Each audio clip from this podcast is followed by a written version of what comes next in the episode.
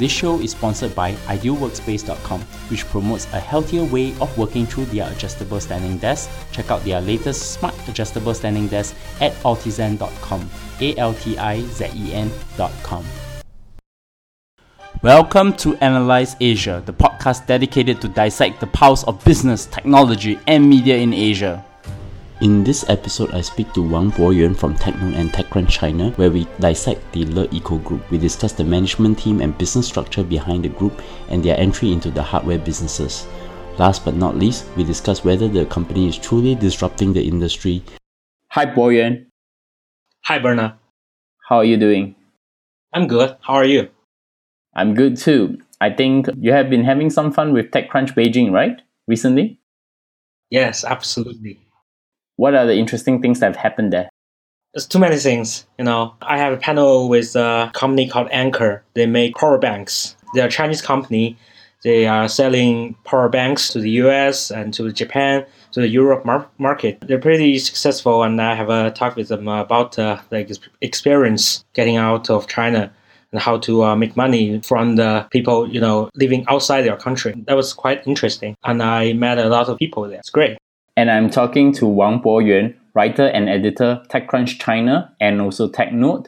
So Boyuan, I got you on this time round because I wanted to talk to you on a very interesting company that's been generating two kinds of attention. Either there's a lot of fanfare or there's a lot of controversy. I'm talking about the Le Eco Group. To start the conversation, I wanted to talk a little bit about what Le Eco does. It's a global internet company started from the media space with Le TV. In Chinese, they call it Le Shi. And now it is in a very different business such as mobile phones, cars, and they have also launched in the US. It's a public company listed on Shenzhen Stock Exchange with an annual revenue of US 1.6 billion and a market capitalization in the range of 13 billion depending on where the stock goes to help my audience. Can you introduce the company Le Eco, formerly no- known as Le TV? Yes, Leshi was founded in 2004, beginning as a video streaming service. We call it VOD. And they also produce videos and they distribute videos. And in 2010, it is listed on the mainland China's second board stock exchange called ChiNext. And two years later, it starts expansion. Mm-hmm. And through a series of uh, capital operations, now it has transformed into a huge yet complex company with business including smart products, entertainment, cloud services, financial tech, and electric self-driving cars. You know, with the acquisition of uh, Faraday Future and the, the TV manufacturer Vizio, and also Yahoo's 300-acre Santa Clara property, it is known to many U.S. tech guys. I think. In our earlier conversation, the Santa Clara property is worth 200 million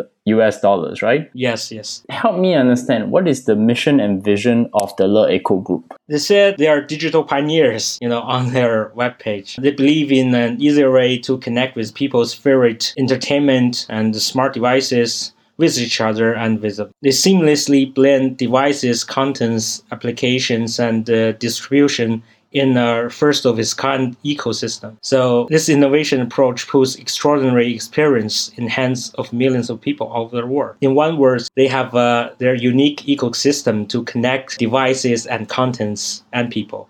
When it comes to a company like Le Eco Group, we talk about people. We know the charismatic founder Jia Yueting, who is the face of the company. Who is he? And also, can you tell me a little bit about who are also the key executives in his team? Yes, Jia Yueting, he's quite uh, dramatic. Is that a word uh, appropriate? Yes.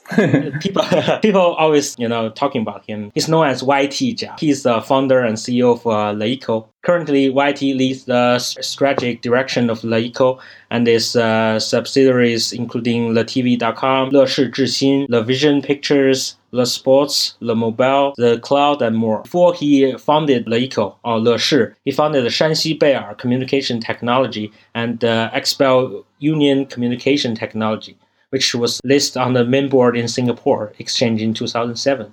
So he started even earlier than that. How is he in person like?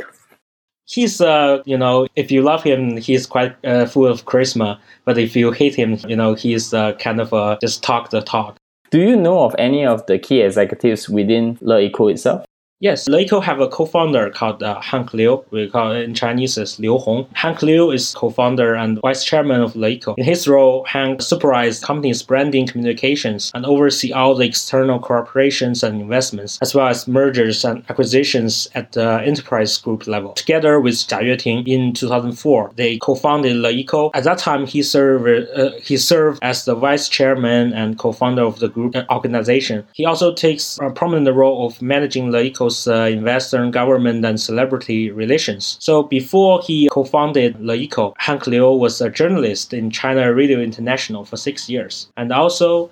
And so they knew each other before that. Yes, yes. He was like a, a radio journalist for six years. So who are the board members of LeEco? There are five of them on the board. The first one is uh, Jia Yueting, another is Hank Liu, and the rest of them, first Han Fangming, he's a diplomatic figure in China. He's quite experienced in uh, you know nation-to-nation, cross-nation exchange things.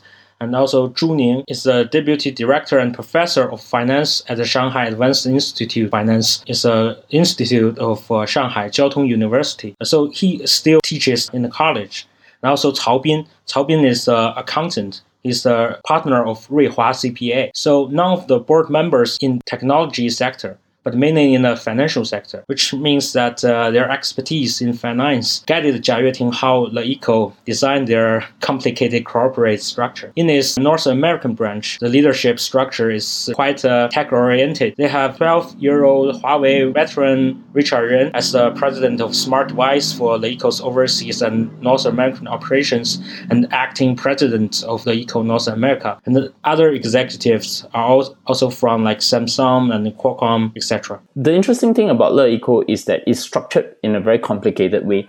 Can you share how the company is actually structured? For example, it has many subsidiaries within the group itself. For example, LeTV.com, Le Shizhixing, Le Vision, Wangjiu.com, Le Holding, and Le TV Investment Management and Le Mobile. I mean, if you were to look into their annual report, it looks really complicated. But maybe you can help me to break it down a little bit and see where we can view this company. I have a diagram here, but it's in Chinese, so I just uh, explain it just briefly. And I'll put it on the show notes as well. Okay. The main company is called Le Holdings. It's not uh, Le Shi or whatever. Le Holding is said to have uh, 34 subsidiaries according to the Economic Observer called Jingji Guanchabao it's a Chinese media. They can be parted into two categories, listed and unlisted. The Leshi Internet Information Technology is a listed company, and uh, they have uh, three affiliates, including the video platform LeTV.com and uh, Leshi Zhixin, which provides smart TV devices and is uh, online retail store. And also companies like Le Sports and Le Music, they are operate with their intellectual properties and provide content services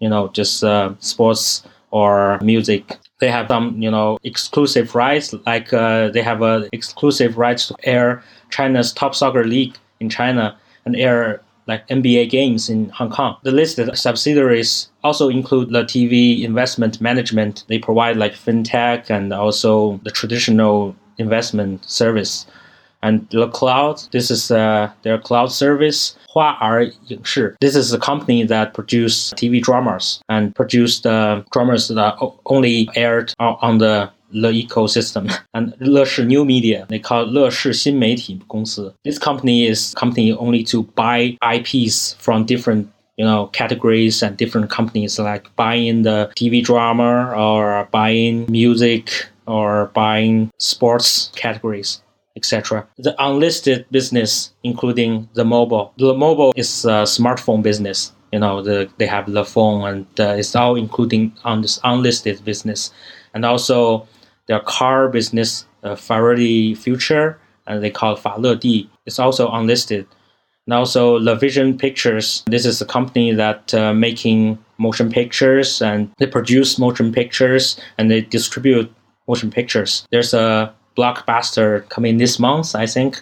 It's uh, called The Great Wall. Is the director. The director is uh, Zhang Yimou, one of the most famous director in China, and uh, they have Matt Damon to start in the in the movie. It's really, you know, international and it was produced by Le Vision Pictures. Also, they have uh, Le Agriculture, they call Le Shi Shengtai Nongye, including wangjiu.com. This just uh, this is a website that's selling wines and alcohols online. This is basically the structure.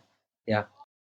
Wow, they sell wine and alcohol too. That's really interesting. Thank you for giving such a clear picture of really what is really going on with the Le Eco or Le Holdings within it. So how are the different business units within the Le group is actually structured? They said they have set seven different businesses, including contents, smartphone, sports, cloud, TV, cars, and fintech. So they set all the businesses in the matrix in order to provide, in their words, ultimate experience. But to be frank, it seems to me that the links between different units is not as tight as they want to be. Uh, as I said, they are also selling alcohols online, but does it have any you know connections with like cars? You know, this is really interesting. So, how do the Le Eco Group generate revenues, and what are the business models for different businesses? Because they're so complicated.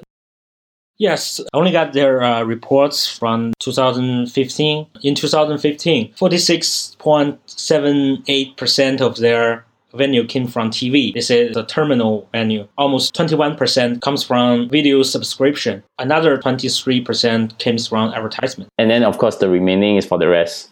Yeah, yeah, yeah. And sometimes, you know, they have uh, very blurred lines between all these categories because they may say if you are like you are buying 20 years of uh, subscriptions and then I give you a TV for free. But I don't know if that was counted in the TV or the subscription. It feels to me that it is a media company that generates most of its revenue from TV subscription and advertisement. Would you think that the Le Eco group is actually very similar to what Netflix is, except you add the hardware piece into them? It looks similar, but it's really different. Netflix has never had so many other businesses other than you know making videos. And also in terms of the situation they are facing you know currently at this moment Le Eco is in the video platform uh, you know in the in a video market in china. It, it is not uh, the number one. It's not dominant. But uh, apparently netflix is uh, welcomed or received in their market. Can you talk more about the hardware products that's launched by Le Eco then? It's really pity that you know I I have never used uh, any Le Eco product, so it's unfair to give comment. But what I can say is they invest a few like phone companies that have years and years of experience in making smartphones, so they are not going to be bad, I think. But in YT's theory, Jia Yueting's theory, hardware should be free to customers. As I said, you know they even have a campaign called the Free Hardware Day. It's a day that you can buy a phone, you're not buying a phone, you're buying a 20 years of the membership and uh, they give you a phone for free. Like, or they give you a 60 inch TV instead for free. But uh, you have to buy like 20 years or 30 years of their membership.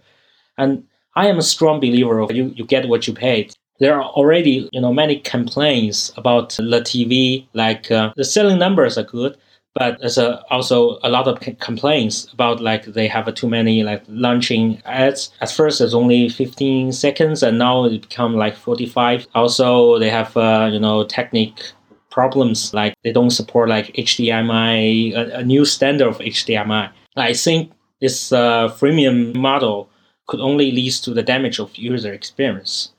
And it is also irony that Jia Yueting frequently, you know, mocks and or attacks Apple on his uh, Weibo for their walled garden ecosystem. But you know, in Le Eco's perspective, Le Eco has an open ecosystem, but I don't see any differences. So they are actually a walled garden by themselves. If you are using their hardware, you get their content. If you use their mobile phones, you also get the content and the model is a little bit like I give you the TV for free, maybe it's two thousand dollars, but because it's a twenty year membership, and how much do they charge per month for a membership?